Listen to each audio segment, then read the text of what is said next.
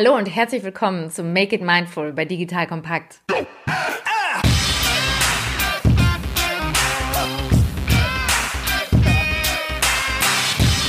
Diese Podcast-Folge ist eine Special-Folge. Denn diesmal quatsche nicht nur ich dir alleine in die Gehörmuschel, sondern ich habe einen extrem spannenden Gesprächspartner, Bastian Michael. Ich bin Marina Löwe, Talentteam und Unternehmensentwicklerin. Und in dieser Folge erzählt uns Bastian, wie er von hier und da mal Schule schwänzen am Ende in Berkeley und Harvard gelandet ist. Und vor allen Dingen wird er behaupten, dass Hochleistung für sich genommen keinen Wert hat. Was er damit meint und was das mit dem inneren Kompass zu tun hat, der uns dabei hilft, klar zu haben, was für uns stimmig ist und funktioniert und passt, wie man den verlieren kann, wenn man es oft genug wegdrückt und wie du ihn am Ende auch wieder freilegen kannst. Das wirst du heute mitnehmen können. Am Ende wird Bastian seinen Tipp teilen, was er für sich macht, um diesen inneren Kompass wieder besser spüren zu können. Von daher wünsche ich dir viel Spaß bei dieser Folge. Wir sitzen gerade im Wohnzimmer von Bastian in Siedelsbrunn mit Blick so ein bisschen ins Tal rein und haben sogar deinen Arbeitgeber im Blick, mhm. was eine ganz spannende Aussicht eigentlich ist, gerade zum Thema Achtsamkeit und unter anderem Work-Life. Das war mhm. ja das, worüber wir dieses Wochenende auch viel gesprochen haben. Mhm. Danke nochmal, dass ich bei dir zu Besuch sein durfte. Sehr gerne. Und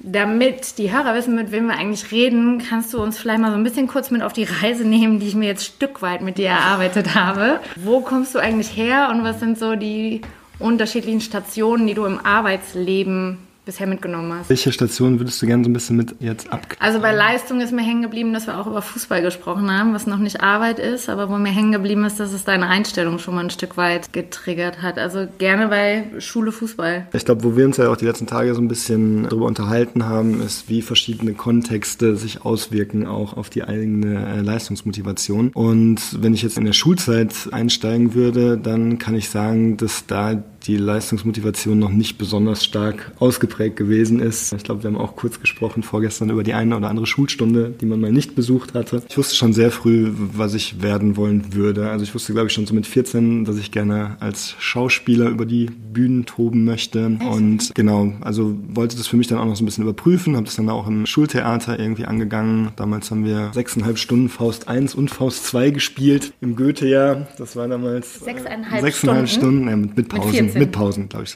drei Pausen gab's. Äh, nee, nee, nee, nee, das war dann später, das war mit 17, glaube ich dann. Ja. Okay. Ja, ja. Und genau, also wenn ich da auf die Schulzeit zurückschaue, ich bin gerne zur Schule gegangen und habe auch die Sachen, an denen ich irgendwie Vergnügen hatte, glaube ich, einigermaßen gewissenhaft und gerne gemacht, aber vieles halt auch überhaupt nicht. Und ich wusste, ich will Schauspieler werden. Ich brauche eigentlich noch nicht mal Abitur, habe ich dann trotzdem gemacht, aber war eher so in meinem Vorgehen, dass ich geschaut habe, okay, worauf habe ich jetzt Lust? Was hast du aus dem Fußball mitgenommen zum Thema, wir haben ja das Thema Achtsamkeit gehabt für Bedürfnisse wahrnehmen versus Leistungs Anspruch und Forderung? Also wie hast du das beim Fußball erlebt? Eine ziemlich große Kongruenz zwischen Bedürfnis und Leistung, weil da schon ein Bedürfnis da war, einfach auch da gut unterwegs zu sein. Spannenderweise fällt mir aber ein, dass ich was ganz anderes, glaube ich, aus dieser Fußball-Episode mitgenommen habe, weil ich irgendwann das Angebot hatte, zu so einem Leistungszentrum eingeladen zu werden und auch mhm. den Verein zu wechseln. Und das war so genau die Phase, ich glaube mit 16, wo dann diese beiden Räume für mich aufgegangen sind. Einmal zu gucken, wie weit das im Fußball tragen könnte und einmal aber auch in diese Schauspielgeschichte die mir dann aber viel näher war. Und dann habe ich mich irgendwie damals für Schauspiel entschieden, fand ich damals irgendwie cooler. Und habe aber dann gemerkt, und da gab es echt eine Veränderung später in meinem Leben, dass ich dann noch nicht mal zu den Probetrainings dann gegangen bin, zu denen ich eingeladen wurde beim Fußball. Aha, okay. Das ist spannend, müsste ich jetzt auch nochmal genau nachdenken, warum ich da nicht hingegangen bin. Und das hat sich irgendwann komplett verändert in meinem Leben. Das hat, glaube ich, mit der eigenen Selbstwirksamkeitserwartung nochmal zu tun. Dass ich später dann alle, wenn ich jetzt auf die letzten, keine Ahnung, fünf, sechs, sieben, acht Jahre schaue, keiner Herausforderung mehr aus dem Weg gegangen bin und alle irgendwie angenommen habe. Und das hat mir total gut getan und auch dann zu sehen, was dann möglich wird. Also du hast ja. in der Schule teilweise Stunden gehabt, wo du geschwänzt hast. Du hast im Fußball die Option gehabt, auf Leistung zu gehen mhm. und da auch wirklich durchzustarten. Hattest eine zweite Leidenschaft, mhm. die so ein bisschen damit die, die ich als erste war, Leidenschaft beschreiben würde. Wo dein Herz dann ja, mehr geschlagen ja, hat, genau. Auf jeden Fall. Und die so ein bisschen überholt hat. Mhm. Und bei beiden, was ich aber raushöre, also Fußball mit der Option auf Aufstieg oder mehr Gas geben und mhm. Schauspiel sechseinhalb Stunden Faust. Klingt jetzt alles noch nicht so ganz nach. Ich habe schon den größten Teil der Zeit auf der Couch gehangen und bin eigentlich jemand, der generell rumslautscht. Ja, auch das ist spannend weil es da echt einen Unterschied gibt, wenn ich so auf die unterschiedlichen Lebensphasen schaue. Und ja, auch da wird schon irgendwie so ein Ehrgeiz oder irgendwas vorhanden gewesen sein. Aber das war sehr, ich würde fast sagen, lustorientiert. Also so auf die Sachen, auf die ich richtig Bock hatte. Also ich habe Bock gehört der Schauspiel dazu. Ja, genau, ja. genau. Okay, du hast dich für Schauspiel entschieden. Mhm. Und gestern hast du gesagt, wir waren nämlich die letzten Tage hier schön durch Siedelsbrunn im Wald spazieren mhm. und haben dabei schon sehr viele Themen angerissen. Mhm. Du hast gesagt, damals war das Schauspiel so bis um die 30 rum, glaube mhm. ich. Was ist so dein Hauptmitnehmen aus dieser Zeit? Was hat dir Schauspiel eröffnet? Also ich war dann erst auf der Schauspielschule und dann hatte ich das Glück, dass auch nicht jedem Schauspieler zuteil wird, direkt nach der Schauspielschule ins Festengagement zu kommen. Mhm. Bin dann nach Marburg gegangen ins Theater, da zweieinhalb Jahre gespielt und ich glaube, was ich da jetzt in dem Themenkomplex, in dem wir uns jetzt hier so ein bisschen ausgetauscht haben, auch die letzten Tage auf der Ebene mit rausgezogen habe, war, wie wichtig das ist, auch Chancen zu bekommen, wo man sich zeigen kann. Weil ich mhm. weiß, ich bin als junger Schauspieler als Schauspieler ausgekommen und bei uns in der Schauspielschule gab es auch Konkurrenz, aber das war so eine sehr gesunde Form von Konkurrenz, wo man sich eher so ein bisschen angestachelt hat und jeder Lust hatte, immer noch so einen Schritt weiter zu gehen. Und so kann ich das und so mochte ich das auch. Und am Theater, in meiner Wahrnehmung zumindest, als ich angekommen bin, war ich erstmal so der Neue, der vielleicht auch irgendwelchen anderen irgendwelche Rollenanteile irgendwie wegnehmen würde oder so. Das hat mich damals sehr überrascht, dass mhm. mir das mhm. da so begegnet ist, weil ich weiß, ich bin in den ersten Tagen da hingekommen, habe freundlich gegrüßt überall. Und da ist mir nicht an jeder Stelle irgendwie so diese absolute Freundlichkeit entgegen entgegengekommen wieder. Und ich weiß dann, dass ich das erste halbe Jahr, glaube ich, auch immer nur relativ kleine Rollen gespielt habe. Und es gibt natürlich auch die Haltung, dass man sagt, okay, also auch die ist sauber auszufüllen und da kann man einen Unterschied mitmachen. Aber was halt schwer ist in einer kleinen Rolle, ist so eine ganze Bandbreite zu mhm. zeigen von dem, was möglich ist. Und dann war das eigentlich wieder eine zufällige Fügung. Da war jemand anders für die Hauptrolle vorgesehen, für die Buddenbrooks, total schöne Buddenbrooks-Inszenierung in Marburg. Und da ist der, für die Rolle vorgesehen wurde, kurzfristig ausgefallen. Und dann gab es da einen Regisseur, der mich dann glücklicherweise gefragt hat oder mir die Rolle dann angeboten hat, äh, ob ich die spielen möchte. Und das war eine total glückliche Fügung, weil das war eine der Inszenierungen, wo alles zusammengekommen ist. Und es war eine total schöne Zeit. Aber wenn er nicht den Mut gehabt hätte, mir damals diese Rolle zu geben, dann wäre dieser weitere Weg dann nicht möglich gewesen, weil danach habe ich dann nur noch Hauptrollen spielen können und konnte mich da wirklich auf der Bühne so austoben, wie ich mir das ursprünglich mal vorgestellt hatte. Und witzigerweise hat sich mit den Buddenbrooks eigentlich dann sehr frühzeitig so einen Bogen für mich vollendet. So irgendwas, was mit Faust angefangen hat, wo ich irgendwie sowas wahrgenommen habe, wo es mich hingezogen hat. Das hat sich mit Buddenbrooks irgendwie vollendet, weil diese Ahnung, die ich da bei Faust hatte, die habe ich dann da im professionellen Kontext im Beruf nochmal wieder so vorgefunden. Und mhm. dann war damit irgendwie so ein bisschen was gestillt. Ich glaube, das hat dann nochmal die Tür aufgemacht zu einem der anderen Tracks, die ich dann noch in meinem Leben angegangen bin. Und genau, das war, äh, habe ich eine Frau kennengelernt in Marburg, mit der ich dann auch neun Jahre zusammen war. Und ihre Mitbewohnerin damals die hat Psychologie studiert. Und da waren wir immer irgendwie in einem Gespräch und irgendwie fand ich es total spannend. Also ursprünglich aus einer künstlerischen Perspektive heraus, weil das künstlerische Schaffen ja immer so sehr selbstreflexiv aus dem eigenen Schöpfen vonstatten geht und da so diese wissenschaftliche Perspektive auf das menschliche Erleben und Verhalten auch nochmal einzunehmen, fand ich total spannend. Eigentlich ursprünglich so als Inspiration für die künstlerische Arbeit und dann hat die mich da ab und zu mal mit in die Uni geschleppt in Marburg ja. äh, zu irgendwelchen Vorlesungen und dann habe ich gemerkt, oh, da packt mich nochmal was. Da ist dann die Tür aufgegangen, die dann eine andere Welt nochmal aufgemacht hat, die auch spannend war und wo ich aber sagen würde, wo das Leistungsmotiv dann bei mir nochmal viel stärker angesprungen ist. Also ist ja auch was, worüber wir uns die letzten Tage irgendwie immer wieder. Genau, und das fand ich so spannend, weil du für dich selber ja die letzten Tage auch viel reflektiert hast. Mhm. Was sind das eigentlich für unterschiedliche Räume? Und das ist ja, ja auch, was mich reizt am Thema Achtsamkeit. Mhm das zu verbinden mit, was hat das mit Hochleistung zu tun mhm. und wie ist das Verhältnis? Also ist das ein mhm. Tanz, braucht es den Wechsel, bremst dich Achtsamkeit aus dieser Hochleistung raus und deshalb passte deine Geschichte da so mega gut rein, weil du gesagt hast, ich habe eigentlich diese unterschiedlichen Phasen gehabt in meinem mhm. Leben. Also was so durchklingt als roter Faden ist, mhm. du guckst, was sagt der Bauch, was sagt das Herz, mhm. da packt mich was mhm. oder da hat es mich irgendwie hingezogen und viel dem Gefühl gefolgt. Also das Gefühl war eher für Schauspiel als Fußball, das Gefühl war, an Psychologie ist was drin. Was ist das? Das mhm. zu erkunden. Mhm. Und dann hast du gesagt, diese Studienzeit war so, pff, Okay,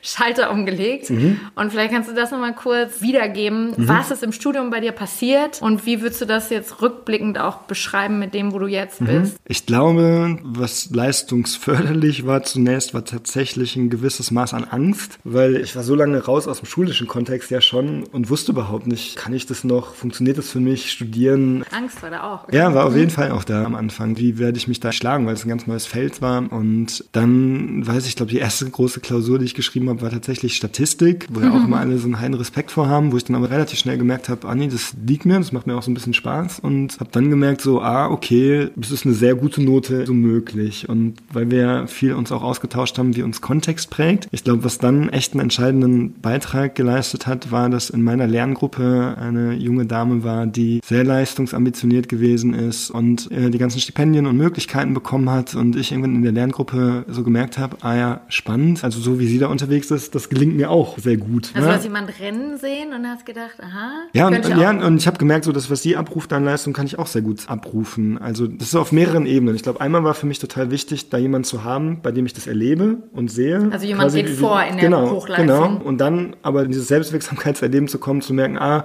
okay, manche Sachen checke ich vielleicht sogar noch schneller und das fällt mir auch leicht, so auf dem Level irgendwie unterwegs zu sein. Und dann kam auch Unterstützung von den Professoren, wo ich dann auch gemerkt habe, es war auch spannend, wie das Künstlerische mir in der akademischen Welt total zuträglich gewesen ist, mhm. weil ich hätte überhaupt nicht gedacht, dass ich davon profitiere, sondern das ist keine Ahnung, was ich da gedacht habe, aber dass die das auf einmal total cool fanden, wenn ich irgendwelche Hausarbeiten nicht schriftlich gemacht habe, sondern als Kurzfilm oder so, weil ich mir immer irgendwelche Brücken gebaut habe, wie ich diese akademischen Herausforderungen für mich auch einigermaßen angenehm und erträglich machen kann weil ich das schon als sehr limitierend erlebt habe. Diese Zeit in der Uni so sehr eng begrenzt, gerade wenn man aus dem künstlerischen Bereich kommt, Wissen einfach zu replizieren die ganze Zeit. Also da hatte ich das Gefühl, ich bringe kaum Eigenleistung irgendwie. Also ich gestalte nichts, sondern ich pack die ganze Zeit einfach was in meinen Kopf rein. Und da habe ich mir immer versucht, so wenigstens so Mini-Inseln zu bauen, wo ich irgendwie da noch was Künstlerisches reinbringe oder eigene Gedanken oder Ansätze entwickeln kann, damit es für mich ein bisschen lebendiger bleiben konnte, weil sonst hätte ich, glaube ich, nicht überlebt in dem System. Das ist mir gestern ja. schon hängen geblieben, ja. dass du das beschrieben hast, von wegen, ich wollte ja nicht nur Wissen in meinen Kopf stopfen, ja. sondern ich wollte es lernen und mein Ziel war, alles zu verstehen. Also um es vorwegzunehmen, du hast im Berlin mit 1-0 abgeschlossen. Ja, ja, hast gesagt, ja. ich habe halt alles, was es zu lernen gab, wirklich ich als alles einmal verstanden. Ich wollte das alles einmal verstehen. Ja, absolut. Und ich meine, zum einen muss man sagen, klar, du bist 30 gewesen, als du angefangen hast und nicht wie jetzt häufig natürlich mit 18 oder 17 teilweise ja, die Bachelorstudiengänge anfangen. Aber eben auch, was mich fasziniert hat, dass du viel als Referenz genommen hast, dein Bauchgefühl, deine Intuition, deinen inneren Antrieb und dir Sachen zu eigen zu machen und gestalten zu können. Und dann haben wir ja gestern über den Artikel gelesen, der beschrieben hat, wie Digitalisierung sich auf uns ja auswirkt, ja, ja.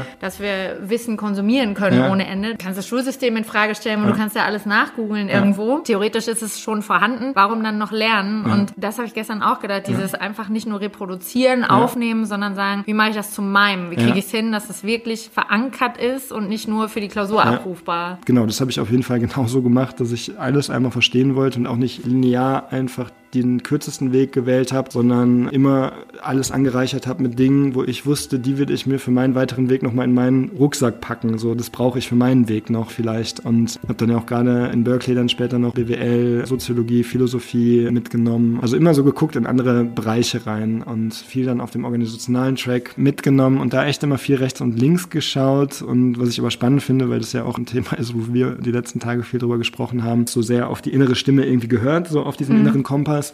Und ich aber ja auch in den letzten Tagen gesagt habe, das war eher so die Zeit, wenn ich auf mein Leben zurückblicke, weil ich auch sagen würde, dass ich den sehr gut ausgebildet hatte, auch gerade im künstlerischen Bereich, wo der aber eher sehr in den Hintergrund getreten ist auch. Also wie hast du die Leistung abgerufen? Du hast zwei Jahre in Berlin gehabt und dann bist du nach Berkeley gegangen mhm. und hast dann nochmal erweitert halt, wie du gesagt hast, um BWL und Soziologie mhm, mhm und mhm. Philosophie, ne? Mhm. Das, in welchem Modus warst du unterwegs? Also was war präsent und was war nicht mehr da? Das war auf jeden Fall ein ziemlich hart ausgebildeter Leistungsmodus in der Zeit Zeit, würde ich sagen. Und es ist witzig, dass ich ja später dann noch für einen Forschungsaufenthalt in Harvard war und mein Mitbewohner war auch bei der Studienstiftung und wir dann abends manchmal da im Wohnzimmer saßen und uns dazu ausgetauscht haben, genau zu dem Thema, was jetzt ja auch so ein bisschen unser Thema geworden ist, wie Kontext halt prägt. Weil, genau, also das habe ich glaube ich gerade gar nicht gesagt, dass ich dann irgendwann auch in der Studienstiftung war und ich rede jetzt über einen Anteil. Also ich finde, man kriegt unglaublich tolle Möglichkeiten und begegnet wirklich sehr anregenden Menschen und es ist ein, ein tolles Umfeld und gibt es mega viele positive Anteile, aber wir haben uns jetzt so ein bisschen die letzten Tage Tage auch mit den Anteilen auseinandergesetzt, die dann vielleicht auch ein bisschen herausfordernd sein können. Und um diesen Anteil zu beschreiben, würde ich glaube ich sagen, dass halt die Referenzpunkte, die du besitzt, ja dann sich auch aus diesem Umfeld heraus rekrutieren. Das heißt, du mhm. nimmst diese starke Leistungsausprägung als Normalität, wenn du quasi dann da auch dann viel auf den Akademien bist, Sommerakademien und so und die verschiedenen Programme. Und Berkeley sowieso, ich weiß, dass ich da manchmal nachts aus dem Lab rausgekommen bin und gerade dann, also vorrangig glaube ich auch welche aus dem asiatischen Raum, dann echt bis vier, fünf Uhr morgens noch in der Library saßen und dann hattest du eher das Gefühl, wenn du da um zwei nach Hause gegangen bist, ach, die legen noch, noch, mal, legen noch mal was äh, ganz anderes auf. Und das hat auf einer Ebene auch Spaß gemacht, aber auf einer anderen Ebene sind dadurch ganz viele andere Räume viel enger geworden. Und da würde ich sagen, war die Achtsamkeit nicht besonders stark ausgeprägt. Also da war es irgendwann wirklich so, dass sehr viel so wirklich optimiert war, dass du, keine Ahnung, wenn ich irgendwo im Bus hingefahren bin, noch wusste, okay, da habe ich dann die halbe Stunde und kann dann noch das und das vorbereiten und so. Das ist wirklich auch so diese kleinen Zwischenräume, wo ich jetzt wieder merke, wie sinnvoll die auch sind, wo auch mal Selbstreflexion und so auch stattfinden kann. Die werden einfach sehr, sehr eng. Und das würde ich auch sagen, dass ich das so erlebt habe, dass das quasi ein Wandern von einem kleinen Erfolg zum nächsten irgendwie gewesen ist. Also es gab eigentlich wenig, was nicht funktioniert hat, so auf dieser Ebene. Aber dass der Preis halt war, dass andere Räume viel enger geworden sind. Mhm. Auch Zeit mit alten Freunden und so. Das ist alles ein bisschen in den Hintergrund getreten. also was war das, wo du rückblickend sagst, das hat es auch gekostet? Einfach damit man sich auch Kosten-Nutzen bewusst ist. Weil der mhm. Nutzen war super Hochleistungsumfeld, extrem inspirierend, tolle mhm. Leute, du hast mhm. viel gelernt, es mhm. öffnet dir jetzt auch viele Türen. Genau. Was sagst rückblickend, hast gekostet? Also was hast du liegen lassen? Also ich glaube, das Wesentlichste, wo ich echt Zugang zu verloren habe in der Zeit, ist das, was ich jetzt hier auf unseren Spaziergängen auch so als inneren Kompass beschrieben habe. So mhm. das Stimmigkeitserleben. Und ich würde sagen, das ist der wesentlichste Referenzpunkt, den man sich selbst setzen sollte und was man kultivieren sollte bei sich. Den eigenen Kompass zu haben und von dieser Warte aus die Entscheidungen, die irgendwie anstehen, betrachten zu können. Und ja, das ist echt in den Hintergrund getreten. Und, ähm, Was passiert, wenn er fehlt? Man orientiert sich viel mehr an äußeren Punkten. Und auch wenn ich auf die Zeit zurückschaue, ich bereue das nicht vollumfänglich, weil das war der Weg, den ich für mich gesehen habe, um da so auf die Art und Weise durchzugehen. Und ich wollte auf diese Art und Weise da durchgehen und es hat mir viele Möglichkeiten gebracht. Aber ich glaube, es gäbe wesentlich zielführendere Möglichkeiten, möglicherweise da durchzugehen. Ich weiß nicht, ob ich auf einem anderen Weg so auf dieser Schiene erfolgreich hätte da durchgehen können, wenn ich ganz ehrlich bin. Ich musste mhm. viel Aufwand dafür auch betreiben, glaube ich. Also ich habe gemerkt, ich kann auch mit viel weniger Aufwand immer noch sehr gute Leistungen bringen. Das war auch eine gute Erfahrung. Aber um die Garantie zu haben, immer unter den besten ein bis zwei Prozent mitzuschwimmen, habe ich sehr viel mehr Aufwand betrieben. Also viele Extrameter so gegangen. Und das war ja nicht nur Uni, das waren ja auch viele Dinge, die dann noch rechts und links in der Zeit auch stattgefunden haben. Ich glaube, das ist ja auch mhm. was, was fair ist mhm. und wo ich merke, dass gerade wenn ich eher mit Mitarbeiterebene arbeite mhm. oder mit unteren Führungsebenen zu verstehen, wir sind ja ein Team. Und mhm. wenn du das wie ein Marathonfeld siehst, wie sehr man sich im Kontext orientiert. Mhm. Also die, die vorlaufen, der Vorstand, sagen wir mal, das sind die im vordersten Feld, mhm. die orientieren sich dann eher aneinander mhm. und sagen, ey, da sind noch zwei vor mir. Oder ich muss den, der direkt hinter mir ist, vom Hals halten. Aber dein Referenzpunkt ist ein ganz anderer. Du orientierst dich halt an dem vordersten Feld, in dem du mitläufst. Und da sind nur Hochleister. Und guckst selten, glaube ich, auf den, der so die 30 Kilometer hinter mhm. dir gerade erst mhm. mhm. losgelaufen mhm. ist. Wohingegen du vielleicht, wenn du weiter hinten bist, dich mhm. auch fragen kannst, das war so ein Aha-Effekt für mich damals mal in einem Seminar, wenn du einen Waldlauf machst mit einer großen Gruppe, stellst du dich bewusst in die erste Reihe und sagst, ich will als erster losrennen, als erster durchs Ziel. Also was ist so dein Anspruch? Wie stehst du an? Mittelfeld, das reicht mir, ich hole schon noch auf oder orientiere mich dann. Oder sagst du, sollen die anderen mal rennen? Ich genieße den Lauf.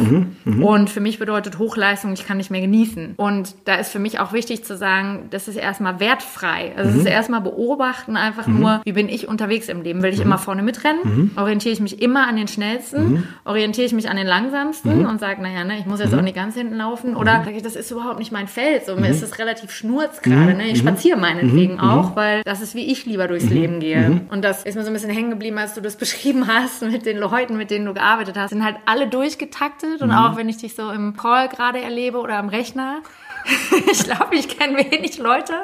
Ich dachte, ich tippe schnell. Ja.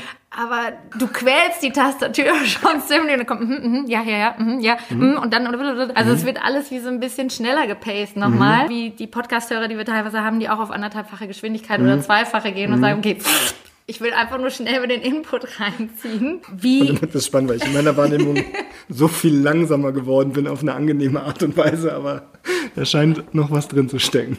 Ja, oder der Modus. Also ja. du hast ja gestern gesagt, du sprichst viel von Räumen, mhm. ne? dass du mhm. auch in Räume zurückgehen mhm. kannst und so mhm. weiter. Mhm.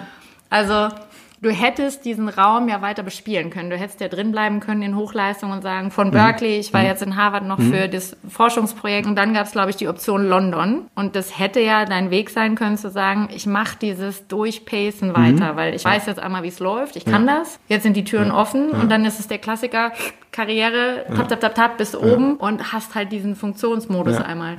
Und da kam, glaube ich, der Kompass irgendwann wieder ins Spiel. Also was war der Punkt mit London oder Siedelsbrunn? Wie bist du hier gelandet? Gehandelt. Ja, da fällt mir ein Satz ein, den ein Kollege gesagt hat und der ist manchmal, finde ich, sehr hilfreich, glaube ich, äh, sich das vor Augen zu führen. Was müsste passieren, dass wenn du am Ende deines Lebens stehst und so auf dein Leben zurückschaust und denkst so, ey, das war ganz okay so, das war gut, dass ich da war, irgendwie mhm. so, ne? Und als ich dir gerade so zugehört habe, wie du diese Option ausgeführt hast, man hätte ja auch auf diesem Track einfach immer weitergehen können, dann wäre das für mich persönlich, und ich glaube, das muss nicht für jeden so sein, also für manche kann es bestimmt total erfüllend sein, aber für mich wäre das eine relativ traurige Vorstellung, habe ich gemerkt, wenn ich echt? dir dabei gerade zuhöre. Ja, okay. tatsächlich. Weil da echt viele Sachen fehlen würden. Und das wäre wirklich ein Abarbeiten des Lebens anhand von äußeren Markierungen und Anerkennungen so von außen. Und ich finde Anerkennung von außen auch total positiv, also auch total wichtig, tut auch gut, überhaupt gar keine Frage. Aber halt nicht, wenn es leitend ist. Ne? Also leitend sollte, finde ich, der innere Kompass sein. Und das macht im eigenen Erleben, glaube ich, auch einen großen Unterschied. Da habe ich nämlich witzigerweise auch drüber nachgedacht, jetzt springe ich nochmal kurz zurück,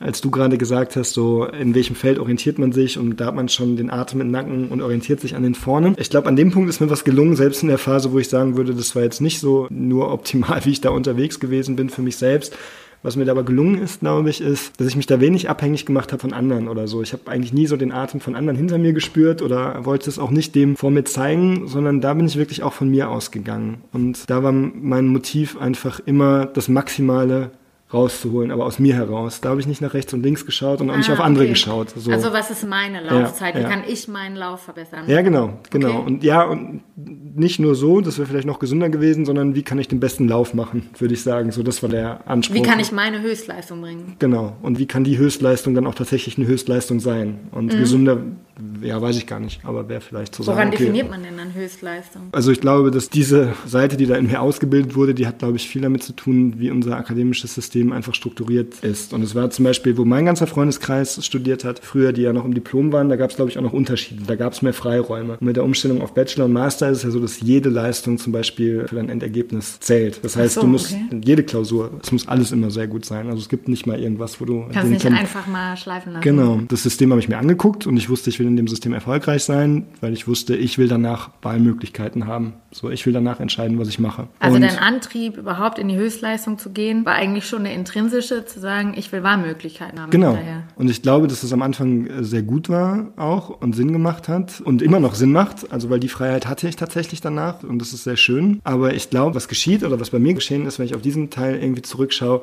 dass ich mir das System angeschaut habe, für mich geguckt habe, okay, was braucht um da maximalen Erfolg drin zu haben und das dann einfach ausgeführt habe, um da maximal irgendwie erfolgreich zu sein. Und das knüpft so ein bisschen an an das, was wir vorhin auch schon gesagt haben. Bei mir zu dem Preis, und es gibt wenige, glaube ich, die da auch anders durchgehen können, aber ich glaube, es sind wirklich wenige, bei mir zu dem Preis, dass ich viel rechts und links zur Seite geschoben habe und zum Beispiel mhm. viel öfter Verabredungen abgesagt habe und gesagt, nee, sorry, heute kann ich nicht und so in Klausurvorbereitungszeiten und echt viel so zur Seite geschoben habe. Und was ich glaube ich unterschätzt habe, ist, dass wenn man immer wieder einfach Sachen zur Seite schiebt, man das irgendwie auch in sein eigenes System hinein kultiviert. Und dass, dass natürlich du nicht mehr so in Kontakt mit bestimmten Aspekten bist, wenn du die immer wieder einfach zur Seite geschoben hast. Und mhm. da knüpft irgendwie so ein bisschen das an, was deine Fragestellung gerade war. Was ist dann hier passiert, wo wir jetzt hier in meinem Wohnzimmer sitzen? Was hat dieser Ort damit zu tun? Und welche Rolle hat da London noch gespielt? Weil ich würde sagen, es war so vor anderthalb Jahren, dass ich das dann so sehr bewusst wahrgenommen habe, dass ich halt vieles immer zur Seite geschoben habe und sich dadurch, weil wir das Thema innerer Kompass gerade hatten,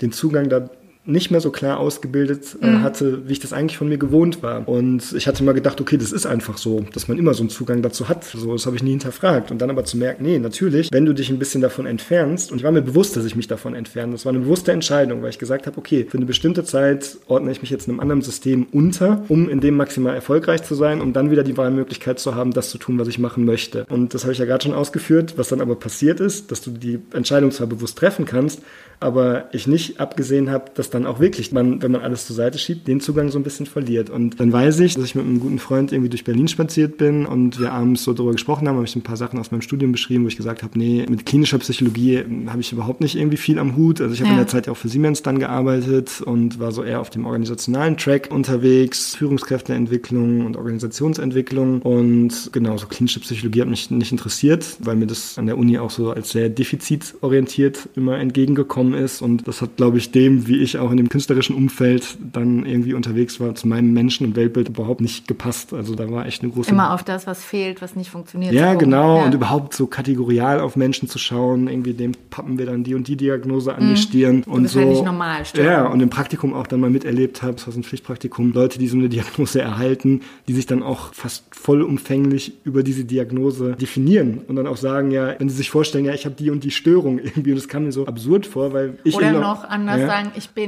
Ja, ich genau. bin depressiv. Ja, genau, ja, genau, das meine ich, genau, genau. Dies und das, also genau. dieses vollkommen identifizieren mit, das vollkommen ist meine Diagnose oder ich bin rückengeschädigt ja. oder ich bin. Genau, und was ich immer schon so witzig fand, weil ich dann das auch als Rückmeldung aufgegeben habe, ich habe vorher mit den zehn Minuten vielleicht da irgendwo gequatscht. Ich hätte mhm. nicht sagen können, sie sind depressiv. Also, Man hätte ja sagen können, ich bin Marina und ich genau, bin genau. und, und Mutter und keine Ahnung genau. was, ne, oder über deinen Job. Genau. Oder, also es ist auch die Frage, so wie stellt man sich eigentlich vor und genau. dass dann irgendwann das genau. so ganz krasser genau. Teil eigentlich deiner Person wird, ne? Genau. Und es geht überhaupt nicht darum, das zu marginalisieren und so und auch das Leid, was damit verknüpft ist. Das muss, finde ich, gewürdigt werden, aber es ist halt ein Anteil. Und spannend war dann für mich immer schon die Frage, und so habe ich mich in Rollen am Theater früher genährt, okay, in welchen Kontextbedingungen zeigt sich diese Symptomatik? Also was hängt da mit irgendwie zusammen? Also, dass man das nicht das alles auf die Person attribuiert, ja. sondern guckt, okay, wie sieht das ganze Gefüge aus? Und ganz oft merkt man dann, das ist vielleicht nicht die beste Lösung, diese Symptomatik zu zeigen, aber in einem bestimmten Kontext war es halt eine Überlebensstrategie oder so. Genau, genau. Was, und, was irgendwie äh, funktioniert hat. Genau, und ermöglicht dann, finde ich, auch ganz andere Wege, wieder da rauszutreten. Und das war dann spannend, als wir dann in Berlin abends unterwegs waren, meinte dieser Freund dann zu mir, ey, Basti, guck dir doch mal die Klinik da unten in der Nähe von Heidelberg an.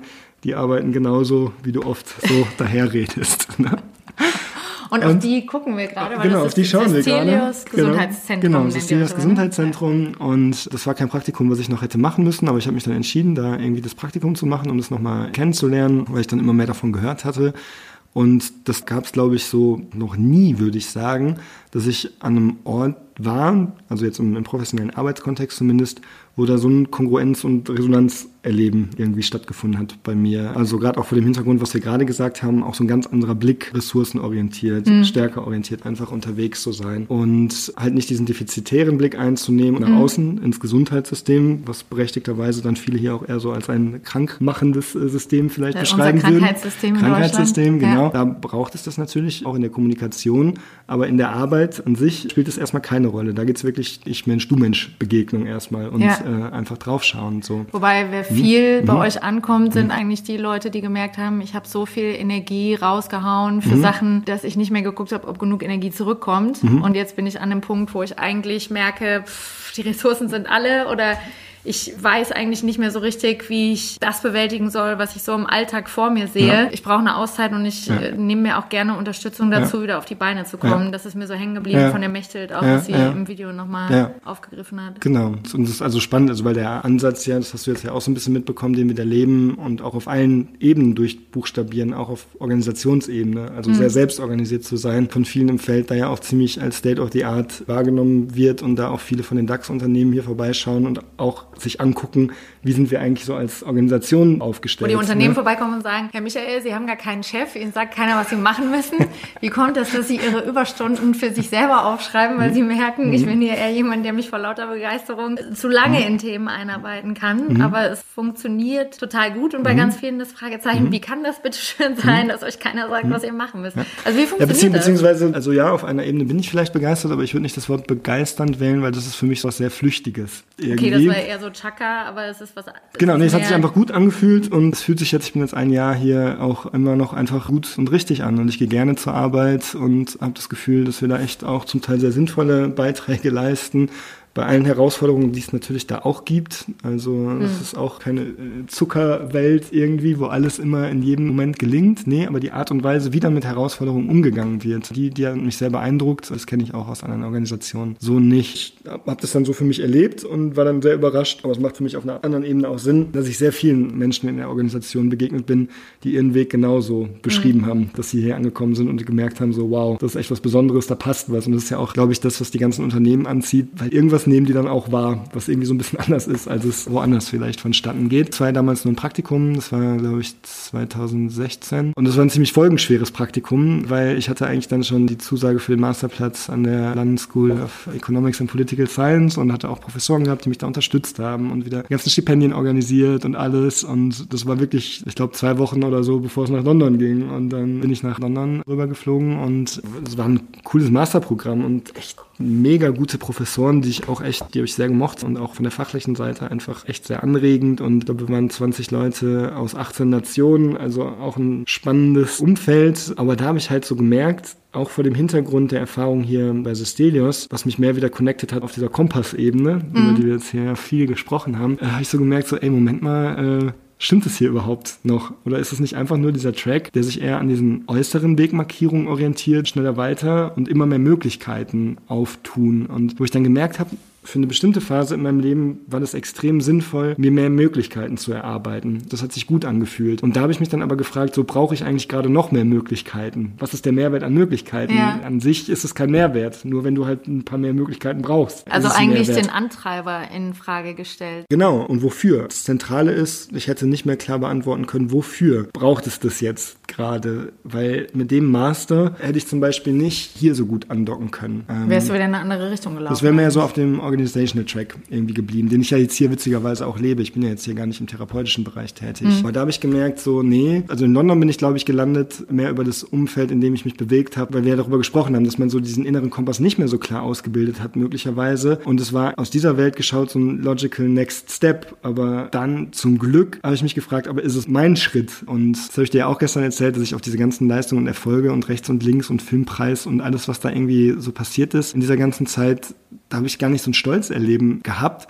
Aber auf den Mut dann zu sagen, obwohl ich da saß in London, dann den Mut gehabt zu haben, zu sagen, nee, äh, Moment mal, ich nehme mir jetzt ein bisschen Zeit, habe mir das ein paar Wochen überlegt, aber dann zu sagen, nee, das ist nicht mein Schritt, das ist ein cooler Schritt bestimmt, aber ist halt einfach nicht meiner. Und dann geschaut habe, okay, was gibt's noch für Masterprogramme und dann nochmal für den Master nach Wittenherdecke gegangen bin, wo auch wieder viel mehr Konkurrenz besteht zu dem, auch wie hier gearbeitet wird und wo es auch so Querverbindungen gibt zum Teil, hat für mich voll Sinn gemacht. Und das war echt die Entscheidung, und das ist zwei Jahre her, da bin ich wieder diesen Schritt zurückgegangen, quasi auf meine Spur, die ich Ja. so durch mein Leben irgendwie gehen möchte. Und das fühlt sich seitdem total gut an. Und ich habe das Gefühl, seit dieser Entscheidung kommt Woche für Woche, Monat für Monat immer mehr wieder so in Tune. Also es passt Ja, wieder. wo wir ja auch sehr schmunzeln mussten über eigentlich unser Zusammentreffen. Also wir haben uns ja im März auf der Mindful Leadership Konferenz getroffen, Genau. die auch mit Witten Herdecke verbunden ist. Und von den Parallelen über, wir haben beide Bezug zu Impro-Theater, ja. Achtsamkeit und Meditation, aber eben auch Business-Kontext, Ja. Psychologie und Teamentwicklung, Führungskräfteentwicklung, war das ganze Wochenende für mich eigentlich auch so ein Dauerschmunzeln und Aha-Effekt, wie viel da zusammengreift Ja. über Fokus auf Selbstwirksamkeit, aber auch das, was so in den ersten Podcast-Folgen dran war, von dem Tod des jungen Boxers, Ja. wo ich gedacht habe, an wie vielen Stellen sind wir eigentlich in den Ring gestiegen mit Ja. dem ganz klaren Ziel und Fokus. Da gibt's ganz klare Regeln für Hochleistung Mhm. und diesen Punkt gar nicht zu finden, wo ist es auch mal Zeit, das Handtuch zu schmeißen Mhm. und wie viel Ja. bezahle ich eigentlich an Preis dafür, dass ich diesen 14. Kampf in Folge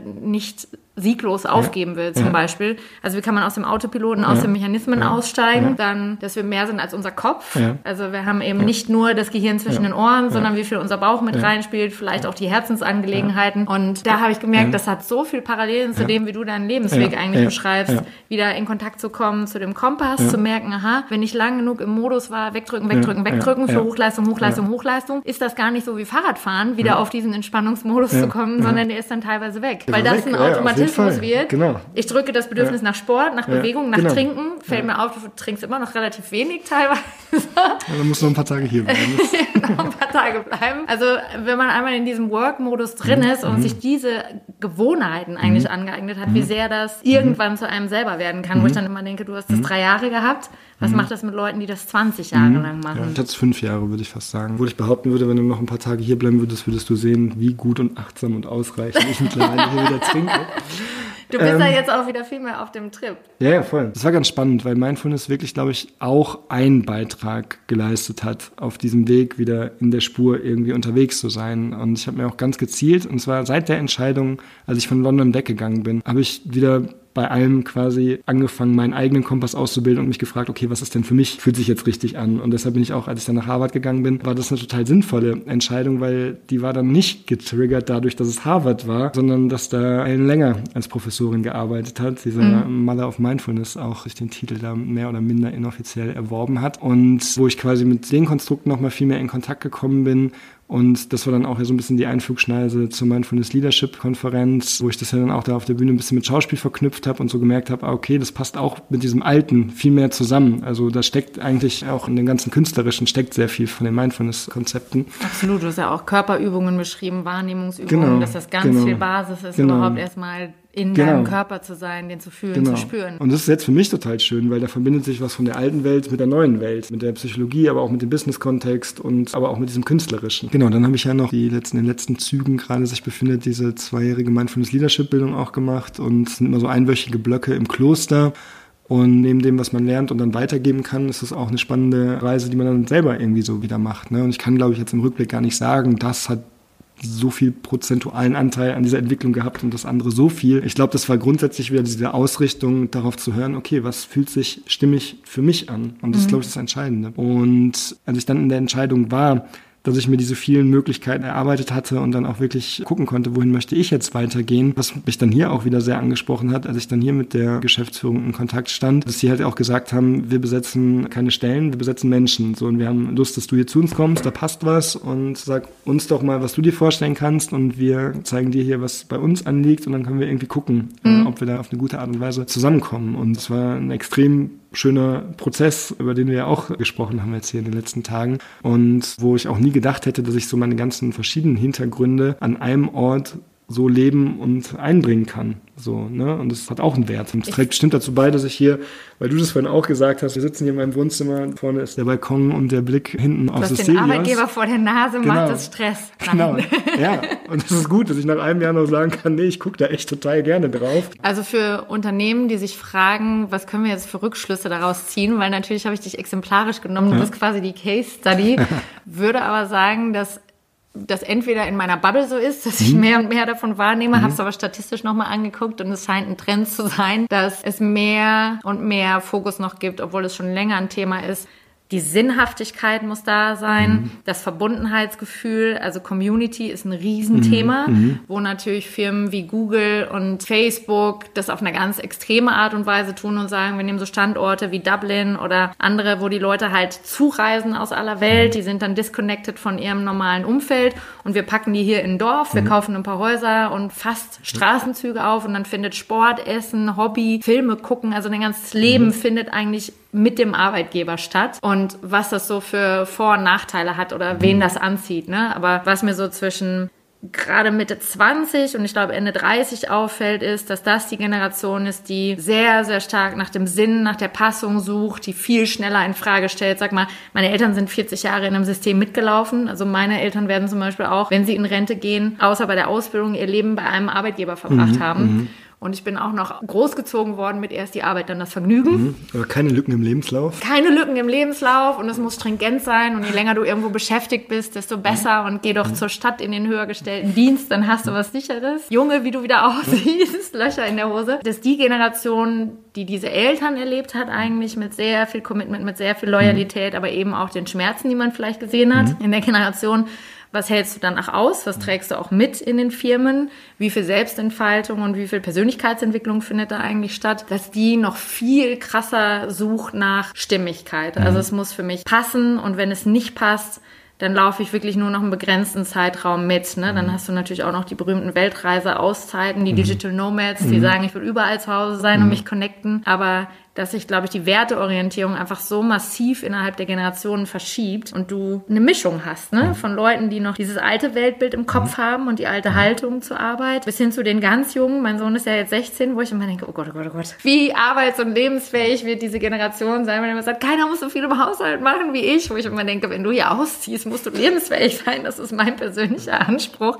Aber wie schlimm, dass deine Freunde das nicht sind anscheinend. Also wie kriegt man das miteinander verkoppelt? Und das wäre noch eine Frage in Bezug auf die Arbeit bei Systelius mhm. auch. Was erlebst du bei den Leuten, die zu euch kommen? Was ist das, was Leute am ehesten diesen Zufluchtsort suchen lässt, mhm. weil sie woanders was verloren haben, was sie da hoffen wiederzufinden? Also ich finde eine Hypothese, die man ganz aktuell bilden könnte, auch vor dem Hintergrund, wie du es gerade beschreibst, dass, glaube ich, viele in ihrer Arbeit erleben, dass sie vielleicht irgendwas von sich auch aufspalten müssen, weil sie irgendwelchen Zielen gerecht werden müssen, wo sie selbst vielleicht gar nicht so ein Kongruenzerleben haben. Und das kann, glaube ich, über die Zeit relativ hohe Kosten verursachen in dem eigenen System. Ich könnte mir vorstellen, dass diese Kompass-Thematik auch eine Rolle spielt.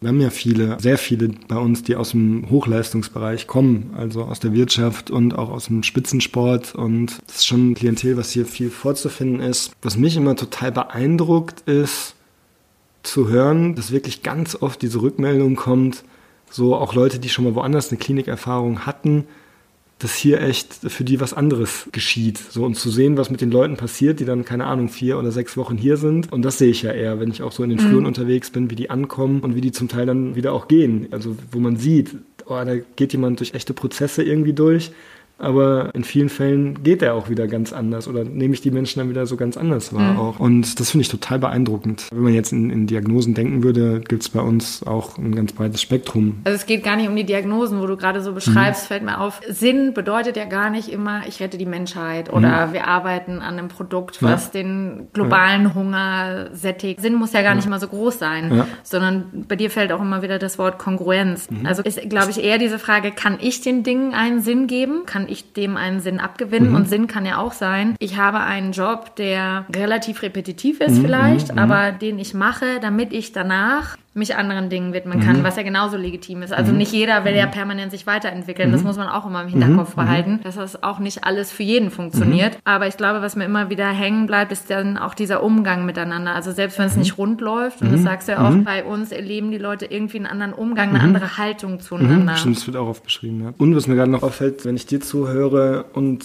mir das Thema angucke, was wir jetzt hier die letzten Tage und jetzt vor allen Dingen hier auch im Podcast behandelt haben, war ja viel dieses Stimmigkeitserleben, weil du ja. jetzt auch gerade nochmal so sagst, Kongruenz. Und ich glaube, das merkt man, dass das bei uns ganz groß geschrieben wird, sowohl im Umgang mit den Klienten, weil da würden wir ja auch nie sagen, wir sind die Experten und sagen dir genau, was du tun musst und dann geht es dir so und so, sondern es geht immer wieder um die Rückkopplung, auch das Stimmigkeitserleben bei den Klienten abzuholen. Ja, wir sind die Experten und können bestimmte Angebote machen und hm. Prozesse begleiten, aber der Experte dafür, was gut oder nicht gut ist, diese Expertise, die liegt halt beim Klienten.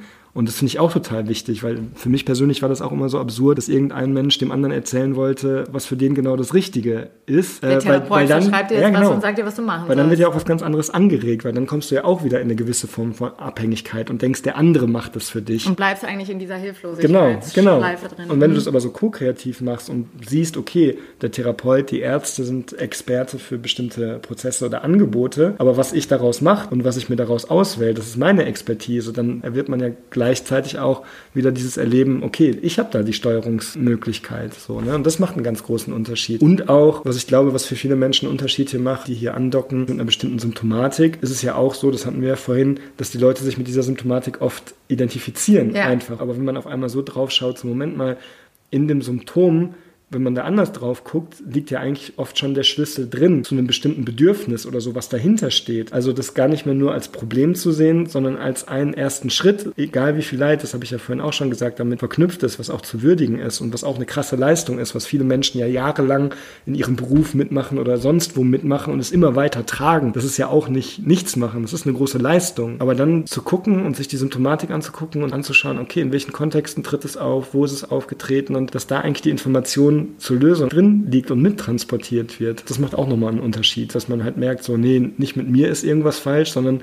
wenn man sich den Kontext anguckt, macht das irgendwie Sinn, dass ich das irgendwann ausgebildet habe, was wir vorhin schon hatten. Bestimmt möglicherweise nicht die beste Lösung, Möglichkeit gewesen, diesen Weg zu gehen, aber es wird nachvollziehbar. Und dann ja. von da auszugehen, das hat auch viel mit dem Sinn zu tun. Und bleibst du in einem krankmachenden System oder Kontext hängen, ja. ist immer die Frage, wie viel kannst du an dir selber drehen und ja. wo braucht es auch eine Veränderung am Kontext. Aber dafür brauchst du erstmal wieder Kraft, um überhaupt was drehen zu können. Und das Spannende ist, oft müssen die Veränderungen am Ende gar nicht so riesengroß sein, wie man denkt, wenn man dann so Sorge hat, oh Gott, ich muss mein ganzes Leben Manchmal ist die Haltung, ne? Und manchmal ist, ja, manchmal sind es kleinere Dinge, als man denkt. So, ja. ja. Und da nochmal kurz die mhm. Schleife zu Achtsamkeit zurück. Also für mich ist Achtsamkeit ja definitiv Haltung und Praxis. Also mhm. das eine ist, wie achtsam lausche ich zum Beispiel meinen inneren Kompass, mhm. mhm. bis hin zu dann der Praxis, wie mache ich das denn auch mhm. ganz praktisch? Also mhm. was braucht es, damit der Kompass überhaupt Raum hat? Und dass Achtsamkeit Aufmerksamkeitslenkung ist. Also dass du auch guckst, wo lenke ich meine Aufmerksamkeit hin. Wenn du so auf deine Lebensgeschichte guckst und auch das, wo du gesagt hast, ich habe eine Weile weggedrückt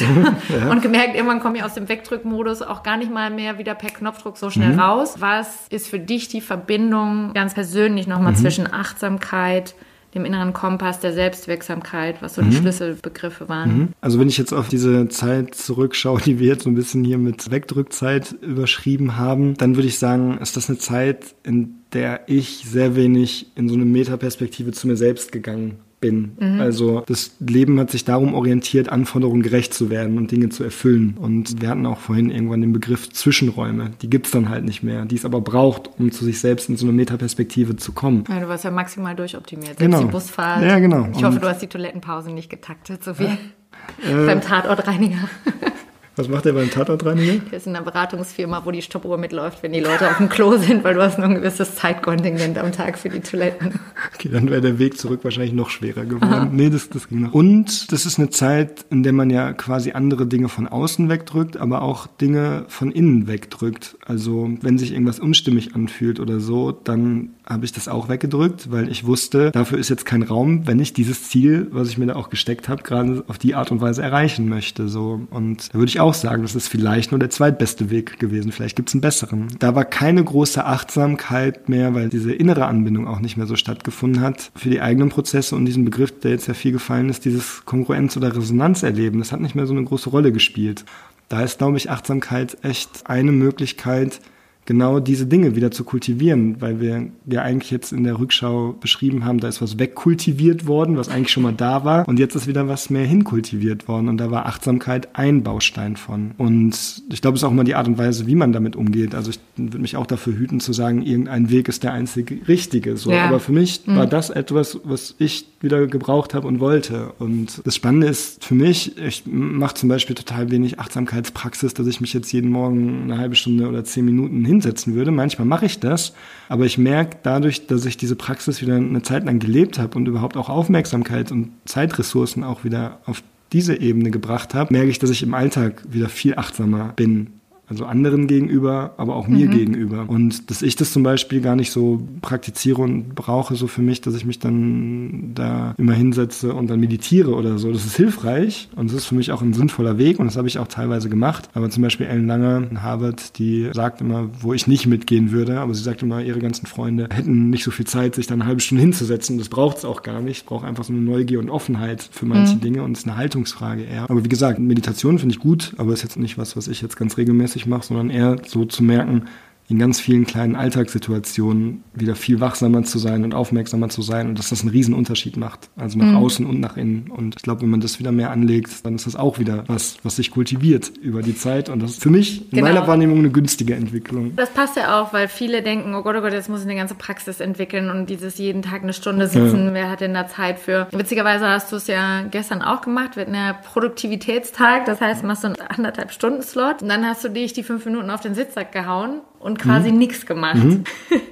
Was ist das dann für dich? Gibt es ja auch viele Studien zu oder auch wenn man sich historische Ereignisse anschaut, wo jemand großartige Ideen gehabt hat, weil das meistens nicht in dem Moment, wo die Person am Arbeitsplatz war oder im Lab und gepowert hat, sondern, keine Ahnung, unter der Dusche oder mitten in der Nacht kommen die großen Eingebungen. Und jetzt, wenn ich mich zurückerinnere, wie ich gestern auf diesem Sitzer gelegen habe, da geht dann, glaube ich, einfach so ein anderer, reichhaltiger, assoziativer Raum auf, wo sich so Dinge verknüpfen lassen. Mhm. Also da liege ich dann einfach und steuere das nicht mehr so aktiv, sondern dann tauchen die Dinge eher so auf. Das ist gar nicht so leicht zu verbalisieren, glaube ich, dieser Prozess. Aber in dem Moment, wo man sich diese Ruhe nimmt, fügt sich halt was zusammen und, und da verschaffe ich mir, glaube ich, dann wieder so eine Klarheit, okay, was quasi für Prozessschritte dann notwendig sind, aber die ja. tauchen dann eher auf und dann fühlt sich auch organisch und stimmig an und dann kann ich mich auch wieder hinsetzen und weiterarbeiten. Ne, ich glaube, das war es gestern so ein bisschen. Ja, und ich glaube, das ist das, was ich am meisten mitnehme, auch aus unserem Austausch. Mhm.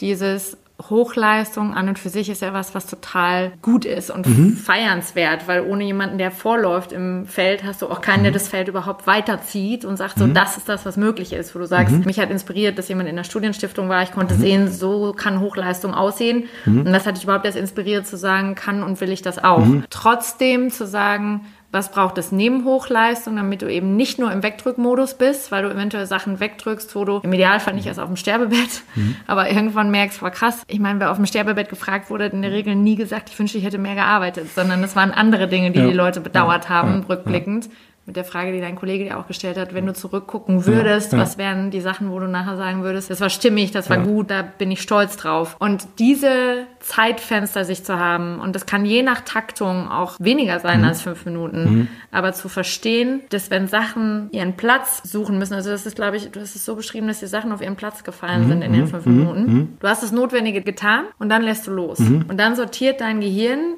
hat die Möglichkeit, einmal über zum Beispiel den Nervus vagus Informationen vom Körper mit reinzunehmen, also mhm. also eben auch Bauchgefühl zu mhm. integrieren, mhm. Intuition, mhm.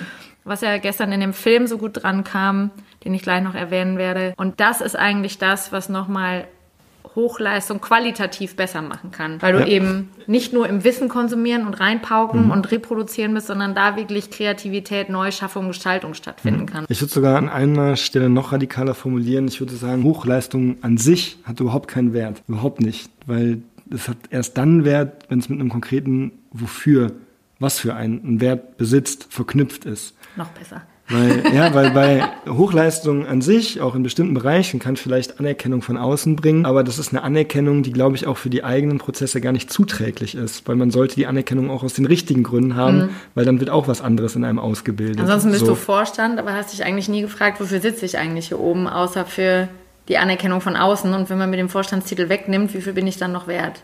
Ja, genau. Es wird was anderes einfach angelegt. Und Hochleistung an sich hat, finde ich, einen sehr hohen Wert, wenn man klar hat, wofür man es macht. Und muss ja auch nicht jeder machen. Also braucht es ja überhaupt nicht. Aber da ist das Wofür viel entscheidender als die Hochleistung als sich. Die Hochleistung ist dann eher ein Vehikel, um etwas Gestalt zu geben, wofür man unterwegs ist. So mhm. würde ich es beschreiben. So, ja. ne? Und dann hast du auch Leute und Freunde von außen, die sagen, sag mal, wann machst du das eigentlich alles? Mhm. Das hast du ja auch gehört. Das war bei mir ja auch oft so du hast ein Kind, du machst die Jobs, mhm. du hast die Projekte, dann liest du noch Bücher mhm. oder machst Fortbildungen. So, wann machst du das mhm. eigentlich alles? Aber das Ähnliche wie du zu sagen, in dem Moment, wo das Wofür für mich klar ist, ist das so eine hohe intrinsische Motivation, dass du auch gar nicht über Arbeitsstunden per se reden musst, ne? sondern eher ist das für mich stimmig? Passt ja. das? Mache ich das aus den richtigen Gründen? Ja. Und dann kann Hochleistung auf einmal auch einen ganz anderen Stellenwert genau. bekommen. Also das ja. für sich zwischendurch zu überprüfen, bin ich im Autopiloten und mache einfach nur, weil das jetzt der nächste logische Schritt war, so wie London das für dich gewesen wäre, oder weil mir das wofür klar ist. Auf den Film, den ich übrigens noch hinweisen wollte, weil der wirklich krass alle Themen zusammengefasst hat, die wir angerissen haben.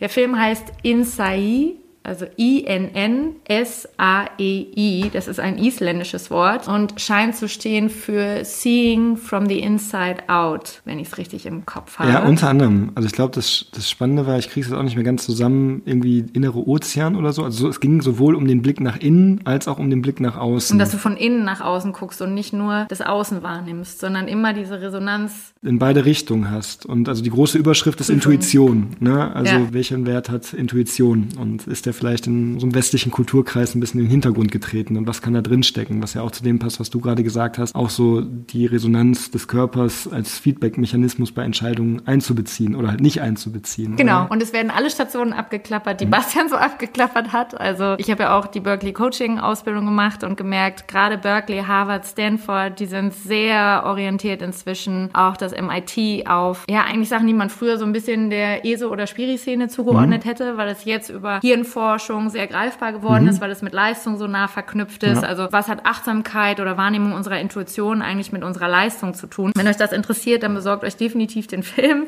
Sehr schön, dann sage ich dir ganz herzlichen Dank. Innerer mhm. Kompass verstehen statt einfach nur wissen und Dinge miteinander verknüpfen und unterschiedliche Räume offen halten im Leben. Das sind, glaube ich, so die Schlagwörter, die ich am Ende mit rausnehme. Und ich mag dir gerne das letzte Wort geben mit einem Tipp oder einer Übung, weil du sagst, ich habe jetzt keine feste, reguläre Praxis, aber mhm. du hast ja auch aus dem Schauspiel oder Impro-Theater viel. Wenn du jemandem was Kleines mitgeben könntest, was er einfach im Alltag mal für sich machen kann, wo du sagst, das hilft mir zum Beispiel auch immer mal wieder mit meinem inneren Kompass einzuchecken. Mhm. Was gibt gibst du dem mit? Ich kann nur teilen, vielleicht, was mir einfach gut getan hat, gerade aus der Beobachtung heraus, dass ich, was wir jetzt als diese Wegdrückphase beschrieben haben, da auch nicht mehr so nah quasi an der eigenen Körperwahrnehmung gewesen bin, die zum Beispiel im Schauspiel extrem ausgeprägt war natürlich, weil es ein Instrument ist und wo ich immer dachte, das bleibt immer, das ist einfach Teil von mir und dann aber gemerkt habe, oh, wenn du die ganze Zeit nur am Schreibtisch sitzt und andere Sachen machst, dann tritt das auch komplett in den Hintergrund und da geht echt eine große Qualität verloren so. Und deshalb und da klopfe ich mir tatsächlich dann so ein bisschen auf die Schulter, bin ich da dann sehr geduldig geblieben und habe dann überlegt, okay, was braucht's da? Und habe dann zum Beispiel echt so ganz klassisch, das ist wahrscheinlich vielen hier der Zuhörer auch ein Begriff, Bodyscans gemacht. Einfach nur mhm. mal gelegen und so in den Körper reingehorcht und irgendwann wieder gemerkt, ah, spannend, okay, es geht wieder bis in den Zeh hinein und je nachdem, wo du die Aufmerksamkeit hinlenkst, kannst du bestimmte Körpersensationen wahrnehmen. Also und, vielleicht kannst du ja. Bodyscan einmal schon kurz praktisch erklären, weil mhm. nicht jedem ist das okay. ein Begriff. Für mich war es so habe ich es für mich genutzt, einfach einen Weg, quasi den Körper wieder mehr wahrzunehmen und dadurch auch wieder Zugang zu dieser Informationsquelle zu bekommen, weil ich glaube schon, dass da eine Menge Intelligenz in unserem System abgespeichert mhm. ist, was wir oft nicht so zugänglich haben. Also was machst du ganz konkret? Ich lege mich hin, eigentlich sehr unspektakulär und fange an, so ein bisschen mit meiner Aufmerksamkeit verschiedene Körperregionen von innen zu bereisen und keine Ahnung, ob das so klassisch ist, wahrscheinlich ist es sogar klassisch, fange ich meistens beim Fuß an, irgendwie beim Also John äh, linken Zehen. fängt bei den linken Zehen an, ja, okay. geht das linke Bein hoch. Dann bin ich offensichtlich sehr konventionell unterwegs unterwegs. Wieder von den Zehen bis hoch zur Hüfte. Wie im Moment vom Zeh geht er wohin? Also du fühlst erstmal in deine linken Zehen rein. Ja. Der macht das in den 45 Minuten ja. Bodyscan, die ja. klassisch aus dem MBSR kommen, wirklich mit Fußsohle wahrnehmen, Ferse wahrnehmen, die aufliegt, dann deine Fußoberfläche dein Schienbein, ja. die Wade, ja. also wirklich ja. jeden kleinen Körperteil abgehen, je nachdem, wie viel Zeit man sich gönnt. Kannst du natürlich auch im Turbotempo machen, aber einmal sich von unten nach oben wirklich durchzuscannen, Schultern, Nacken, wo ist Verspannung, auch da ohne Bewertung, einfach nur wahrnehmen, fühlen, beobachten, meldet sich irgendwas. Und das ist total spannend. Also, ja, offensichtlich bin ich da ähnlich dann unterwegs, ne, wandere auch so den Körper hoch und da fällt mir jetzt ein, weil du sagst, so Körperspannung wahrnehmen. Ich hatte überhaupt kein Bewusstsein davon, dass mein Kiefer in den Jahren sehr stark angespannt hast ist die das, ganze Zeit. Hast du dich auch verbissen? Ja, Krass.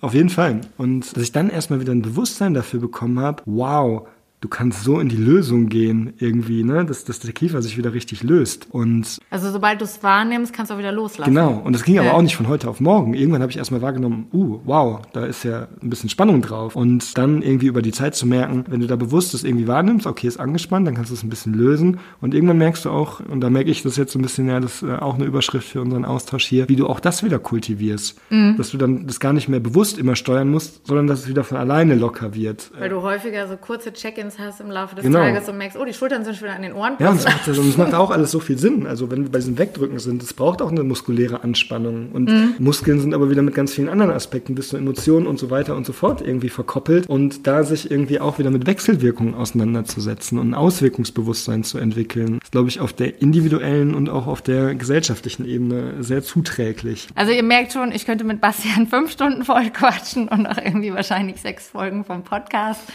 Ich habe das sehr, sehr genossen, mit dir den Austausch zu haben. Mhm. Ich hoffe, dass der ein oder andere beim Zuhören für sich auch so kleine Aha-Momente hat, weil das definitiv auch nochmal so den Prozess zusammenfasst, den wir über die letzten Tage hatten, quasi beim Wandelcoaching oder Wandercoaching, was so ein bisschen sich automatisch mitergeben hat. Wenn ihr Fragen habt, dann meldet euch gerne und ansonsten schließe ich auch diesen Podcast wie immer ab mit der Aussage und dem Aufruf auf deinen Arbeitsalltag.